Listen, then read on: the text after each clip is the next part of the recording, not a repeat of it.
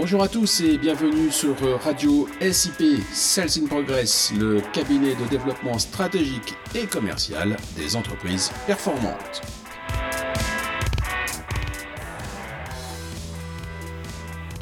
Salut Marc, euh, tu es où là? Tu fais quoi?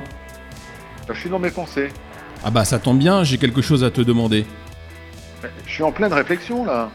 Et justement, c'est de ça dont j'ai besoin. Ok, c'est quoi ton sujet?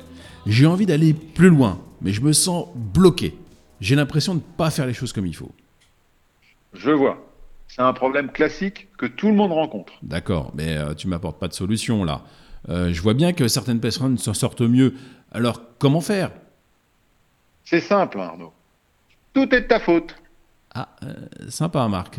Merci, j'ai bien fait de t'appeler. Allons, prends pas la mouche. C'est pour tout le monde pareil, sans exception aucune. Le premier facteur limitant des performances humaines, c'est l'individu lui-même. D'accord. Et je suppose que, comme d'habitude, tu as une botte secrète. Non. Enfin, si. J'ai un truc. Mais c'est ni une botte, ni un secret. C'est le jeu intérieur. Le jeu intérieur? Euh, On joue à quoi? On joue avec qui?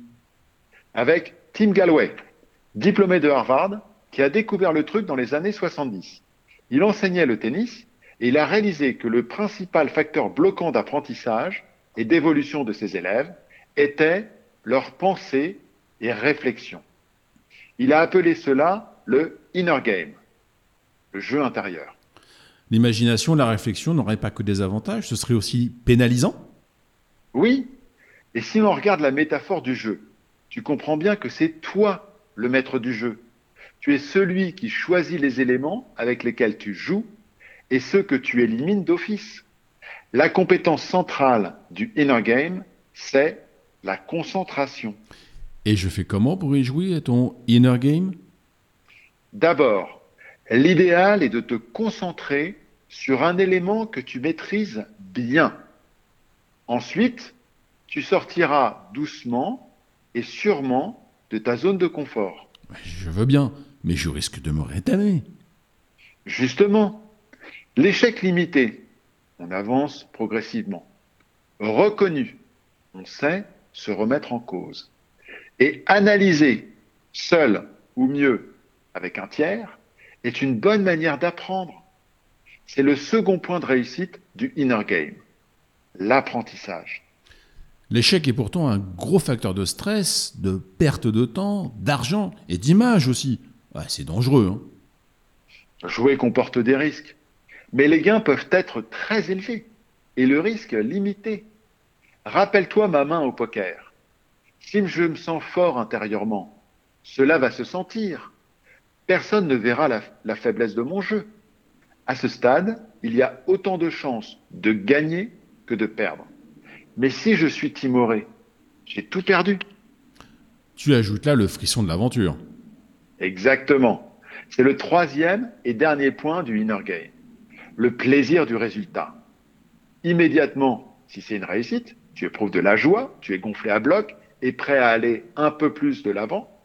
Si c'est une défaite, tu es triste. Dans les deux cas, sur le long terme, tu auras appris en consolidant ce qui marche et en évitant ce qui ne fonctionne pas. Donc finalement, tout part de moi. Pour que je gagne mon inner game, pour obtenir un résultat, il faut que je choisisse sur quoi me concentrer dans un contexte donné, que je définisse l'action que je vais mener et que j'en tire les leçons. Oui, monsieur.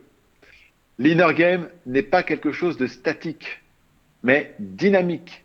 C'est un ensemble de compétences avec des principes, des méthodes et des outils. Et Celles in Progress peut m'accompagner pour développer mon inner game au 06 34 22 31 71. Tout à fait.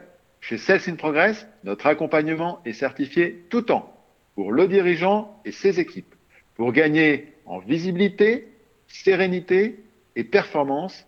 C'est simple comme le 06 34 22 31 71 ou www.salesinprogress.com.